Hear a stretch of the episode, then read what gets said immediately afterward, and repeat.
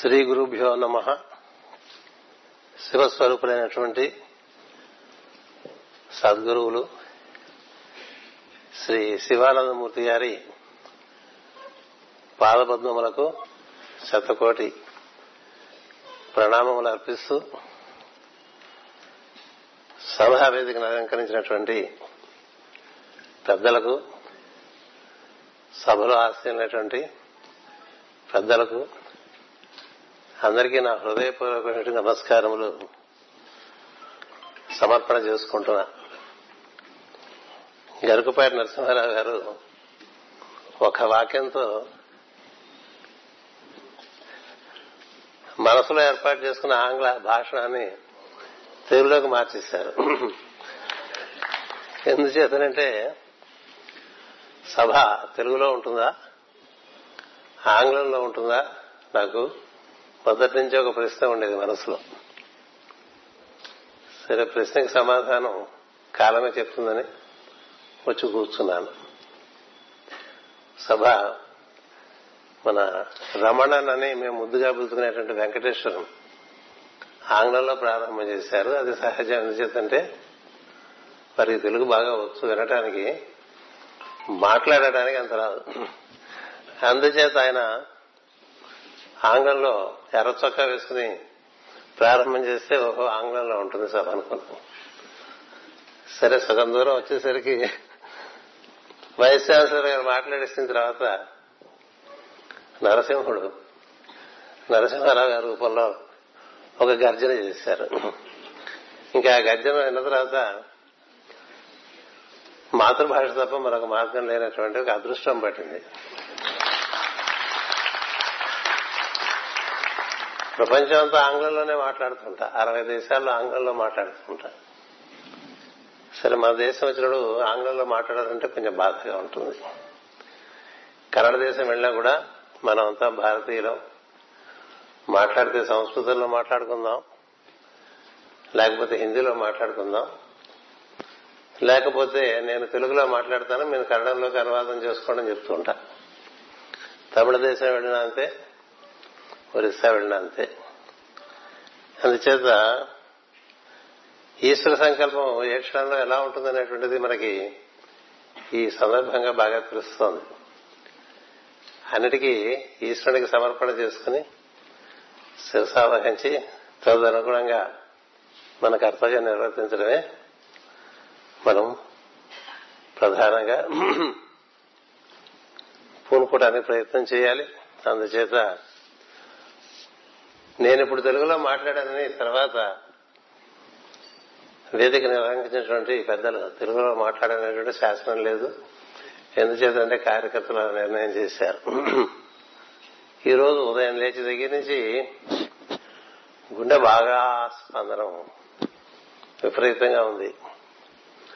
గురుగారికి నాకు ఇరవై రెండేళ్ళ సన్నిహిత సంబంధం ఉన్నది. చాలా సన్నిహిత సంబంధం ఉన్నది. అందుచేత పొద్దు నుంచి మిమ్మల్ని గురించి నేను మాట్లాడటం అంటే అది ఎంత సామాన్యమైన విషయం కాదు అని అనిపించింది. ఎందుచేతనంటే భాగవతం చెప్పమని కృష్ణుని గురించి చెప్పమని వైశంపాయనాది ములందరూ కూడా సుత మహర్షిని అడుగుతారు. అడిగితే సూత మహర్షి ఆకాశం గురించి ఏం చెప్పను అన్నాడు. ఎంతవరకు అంది వస్తే అంతవరకు చెప్తాను. అంచేత ఆకాశమే శరీరంగా ఉన్నటువంటి వారి గురించి చెప్పడం అంటే మనకి కాలము దేశము ను బట్టి మన మేధస్సులకు ఈ రోజు అందినంత మనం చెప్పుకోవడానికి ప్రయత్నం చేయాలి. అలా ప్రయత్నం చేద్దాం అనేటువంటి ఉద్దేశంతోనే ఈ సభకు నేను వచ్చాను. రాగానే ఇక్కడ వెంకటేశ్వరను ఒకటి పది మార్లు బ్రివిటి బ్రివిటి బ్రివిటి అంటూ వచ్చాడు. వెంకటేశ్వరుడు నాకు కొత్త కాదు. అంతేకాదు ఈ కాగితం చేతికి ఇచ్చారు. ఈ కాగితంలో పూజ్య Guruji always used to be very brief in his public utterances అని ఉంది. హతోస్మి అంతే కదా? అంటే ఈశ్వరుడు ఏం ఆదేశిస్తున్నాడంటే క్లుప్తంగా మాట్లాడు. నీకు తెలిసింది గురువు గారు అంతా చెప్పక్కర్లేదు. సమయం పాలించి కొంత విషయాలు కొన్ని విషయాలు నీకు అప్పటికప్పుడు తోచిన చెప్పమని అర్థం. అటుపైన రాఘవేంద్రని పరిచయం చేస్తూ గురువు గారే చాలా తక్కువగా మాట్లాడతారు. ఆయన గంట మాట్లాడితే అది పది నిమిషాలే అని చెప్పేస్తారంటే అంటే క్లుప్తంగా మాట్లాడే దాంట్లో మనం ఆరో వంతు మాట్లాడాలి. అలా ఒక పరిస్థితి. ఏదేమైనప్పటికీ సద్గురు శ్రీ శివానందమూర్తి గారు వారిని దాని సంస్మరణ మనకి కల్మషహరణం అందులో సందేహం లేదు. సద్గురు సంస్మరణం ఎప్పుడు కూడా అది కల్మషహరణమే. వారిది చాలా ప్రసన్నమైనటువంటి వదనం. ఎంత ప్రసన్నమైన వదనం అంటే మనం వారిని చూసినప్పుడు మనకు అప్రయత్నంగా మనకు కూడా ప్రసన్నత వస్తుంది. వారిది ప్రశాంతమైన చిత్తం. ఎప్పుడు కన్నులోంచి చూసిన ఓ కరుణ రసం ఆ విధంగా మన వరకు ప్రవహించి మన కనులోకి ప్రవేశించి అక్కడి నుంచి మన హృదయాన్ని చేరి మనకి ఒక స్పందననిస్తుంది. అందుచేతనే ఈ రోజున గురువుగారి సభని ప్రార్థనలో ఉదయం చేసుకున్న ప్రార్థనలో గుర్తు రాగానే అప్పటి నుంచి చాలా వేగంగా కొట్టుకుంటోంది గుండె. బ్లడ్ ప్రెషర్ కాదు. కానీ ఆ సన్నిహితత్వం వల్ల బాగా స్పందనం చాలా ఎక్కువగా ఉన్నది దాన్ని జాగ్రత్తగా ఈశ్వరునికి సమర్పణ చేసుకుని మీ ముందు కొన్ని మంచి విషయాలు చెప్దామని భావన చేస్తున్నా. నేను గురువు గారి దగ్గరికి ఎప్పుడు వెళ్ళినప్పటికీ కూడా వారు నేను ఐదు నిమిషాల సమయం వారితో కాసేపు గడిపి వచ్చేద్దామని వెళ్ళేవాడిని ఆయన ఏనాడు గంటన్నర లోపల బయటకు వదల్లా. బయటకు వస్తే రాఘవేంద్రన్ గారు చెప్తూ ఉండారు. అదేమిటో చిత్రం మీరు వస్తే ఎవ్వరు రారు ఇంకా ఆయన దగ్గరికి ఆ రోజు. మీరే ఉంటారు ఇంకెవ్వరు ఉండరు. ఆయనేమో మిమ్మల్ని వదలరు. మీరు ఆయన వదలరు ఇలా సాగిపోతుంది మాకు విచిత్రంగా ఉంటుందని చెప్తూ ఉండేవారు. అది నేను ఎప్పుడు కూడా దైవ కృపగా గురు కృపగా భావన చేస్తూ వస్తూ ఉండేవాడిని. గురువు గారికి వారేది నేను చాలా భక్తిని దర్శించాను. నేను చేద్దంటే వారు ఆరాధన చేస్తున్నప్పుడు చాలా మంది ఆరాధన చేస్తుంటే ఆరాధన చేస్తున్నాం అనేటువంటి భావన ఉంటుంది. కానీ గురువు గారి ఆరాధనలో వారు తాను లేక శివుడు అక్కడ ఉన్నట్టుగా ఉండేది. ఏం చేద్దంటే వారి ఆరాధన అంత ప్రశాంతంగాను తన్మయత్వంతో కూడి ఉండేది. వారి దగ్గర నుండి జ్ఞానము ఎప్పటికప్పుడు అవకాశం అవసరాన్ని బట్టి ప్రకాశం ఉండేది. అద్భుతమైనటువంటి జ్ఞానము వారు అన్ని కోణముల్లోనూ దర్శింప చేస్తూ ఉండేవారు ఎందుచేతనంటే తాను దర్శించినది పది మందికి పంచేటువంటి వాడే ఆర్యుడు. అది కూడా ఆర్తితో ఉండేవారికి పంచడం అనేటువంటిది ఒక విద్యుక్త ధర్మమే ఉంటుంది. అందుచేత అలాంటి ఆచార్యత్వము వారికి ఉన్నది. అందుచేత వెళ్ళినప్పుడల్లా ఏదో గోష్ఠిలో కొన్ని కొత్త విషయాలు ఎప్పుడూ తెలుసుకోవడం అనేటువంటిది జరుగుతూ ఉండేది. వారి జ్ఞానమును గురించి తెలియని వారు ఎవరు లేరు. ఇక్కడ సభలో ఏం చేద్దంటే అనంతమైనటువంటి జ్ఞానం వారి సొంతు అనంతమైనటువంటి తత్వ చింతన ఉండేది. సత్యము జ్ఞానము బ్రహ్మము మూడు ఒకటే అన్నిటినీ అనంతం అంటుంటారు సత్యం జ్ఞానం అనంతం బ్రహ్మ. అలాంటి బ్రహ్మతత్వమును పుణికిపుచ్చినటువంటి పుచ్చుకున్నటువంటి వారు గురుగారు. వారు నేను మీరు జన్మనిచ్చినప్పుడు సామాన్యంగా ఎంతటి సిద్ధులైనను వారు దేహధారణ చేసినప్పుడు ఏదో ఒక ప్రత్యేకమైనటువంటి ఘటన ద్వారా వారు పూర్వజన్మలో చేసినటువంటి సాధనంతో సిద్ధించి అది ఒక ఫలముగా వచ్చి అక్కడి నుంచి ఒక జీవితం కొత్త మలుపు తీసుకుంటూ ఉంటుంది. గురువుగారు మా ఇంటికి ఒకసారి భోజనానికి పిలిచినప్పుడు వచ్చినప్పుడు మా వారిని అందరినీ పిలిపించి ఒక సభ ఏర్పాటు చేసి వారి చేత ప్రసంగింప చేసిన తర్వాత లోపలికి తీసుకెళ్ళిన తర్వాత మిమ్మల్ని ఒక విషయం నేను అడగవచ్చా అని అడిగాను. అంటే అడగండి దానికి ఏముందన్నారు? అంటే ఈ శరీరంలో మీరు ప్రవేశించిన తర్వాత మీకు పూర్వస్మృతి వచ్చినటువంటి ఘటన ఏమిటి అని అడిగాను. అని అడిగితే నవ్వారు. నవ్వి భుజం తట్టారు.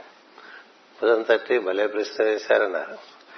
అంటే తెలియ తెలుసుకోగలిగింది అయితే తెలియజెప్పవలసింది అయితే తప్పకుండా చెప్పండి. అన్న అప్పుడే అప్పుడు చెప్పారు నేను చిన్నతనంలో రమణుల భజన చేసేటువంటి ఒక సంఘంలో పాల్గొంటూ ఉండేవాడిని.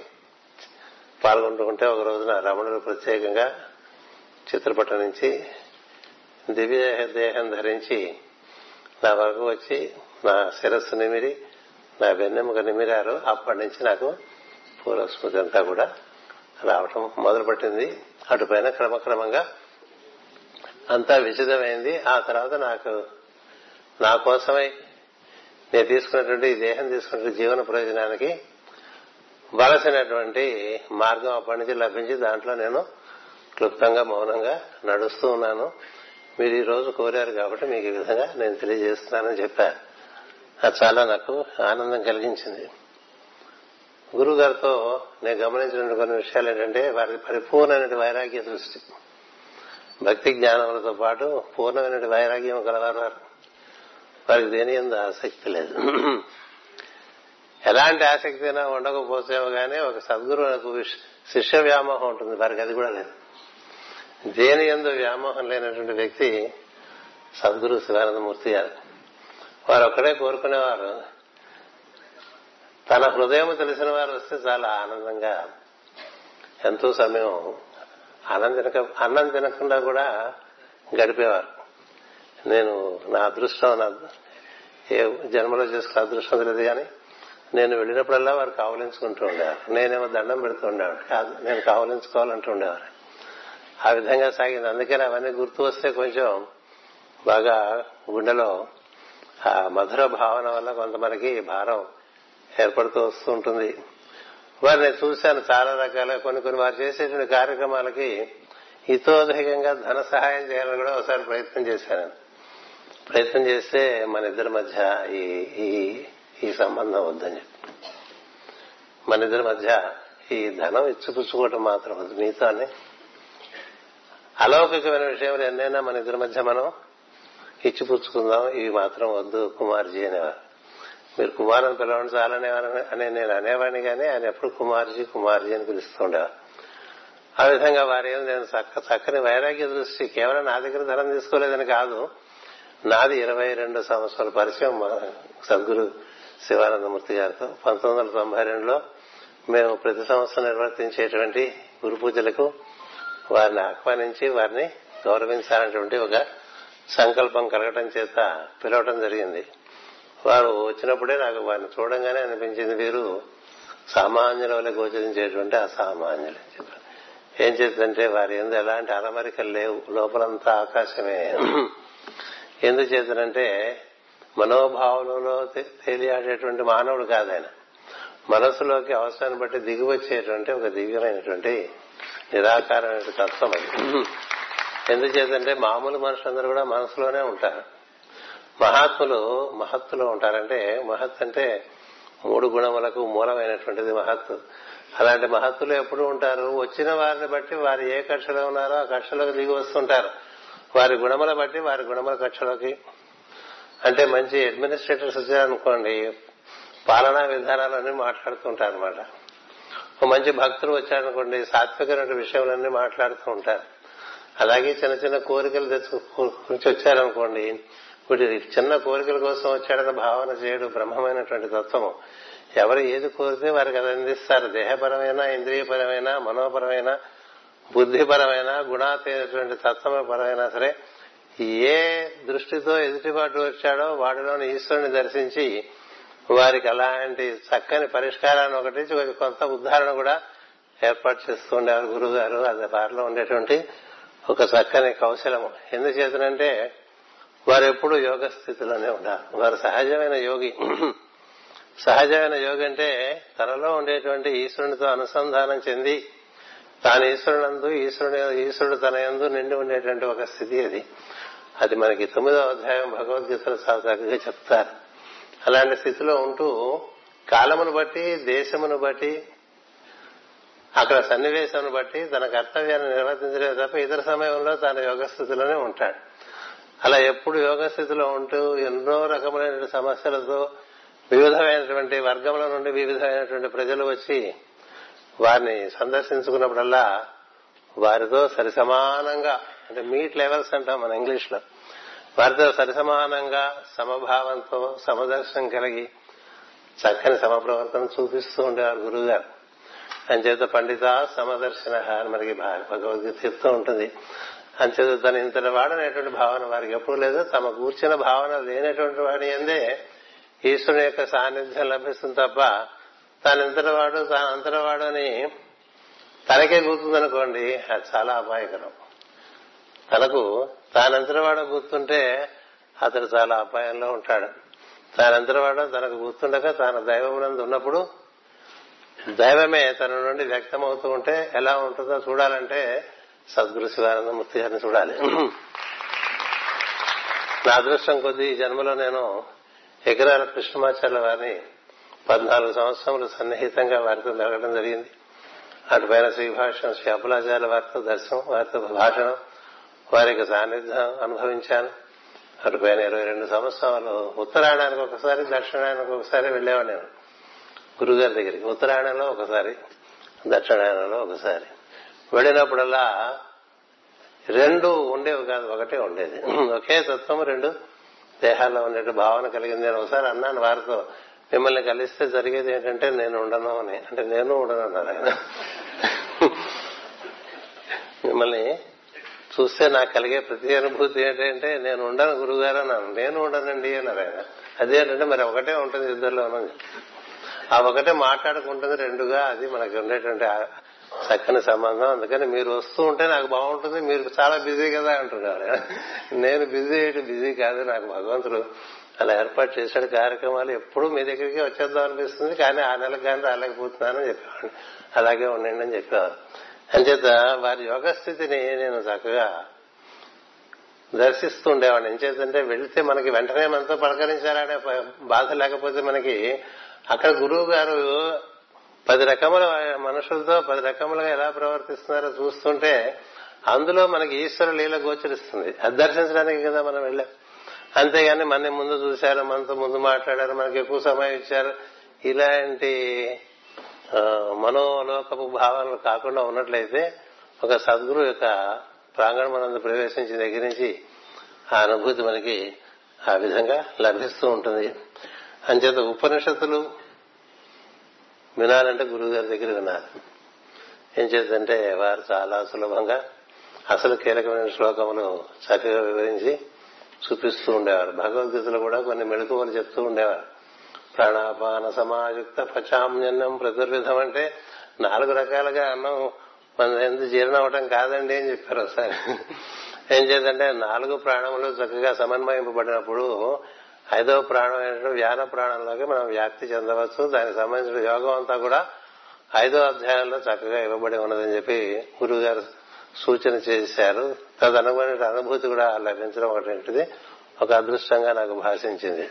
చేత వారి యొక్క అవగాహన వారి యొక్క తపస్సులోంచి వారికి అందింది. గుర్తుపెట్టుకోండి ఈ దేశంలో ఎప్పుడు ఏ మనిషి మహాత్ముడైనా సరే అది కేవలము తపస్సు వలనే సాధ్యపడ్డది. అంతేగాని బాగా గ్రంథ పఠనం వల్ల సాధ్యపడదు. ఏం చేతంటే మనకి ఇవ్వబడినటువంటి రామాయణము భారతము భాగవతము భగవద్గీత లాంటి గ్రంథములన్నీ కూడా ఉపనిషత్తులన్నీ కూడా తపస్సు చేసి దర్శించినది వారు అక్కడ మనకి అందించినటువంటి విషయం. అంచేత మనం కూడా ఎంత తపస్సు చేస్తే అంత ఆదిత్య లోకంలోకి వెళ్తూ ఉంటాం. ఆదిత్యవర్ణే తపస్సోధిజాతో అంటుకుంటాం కదా.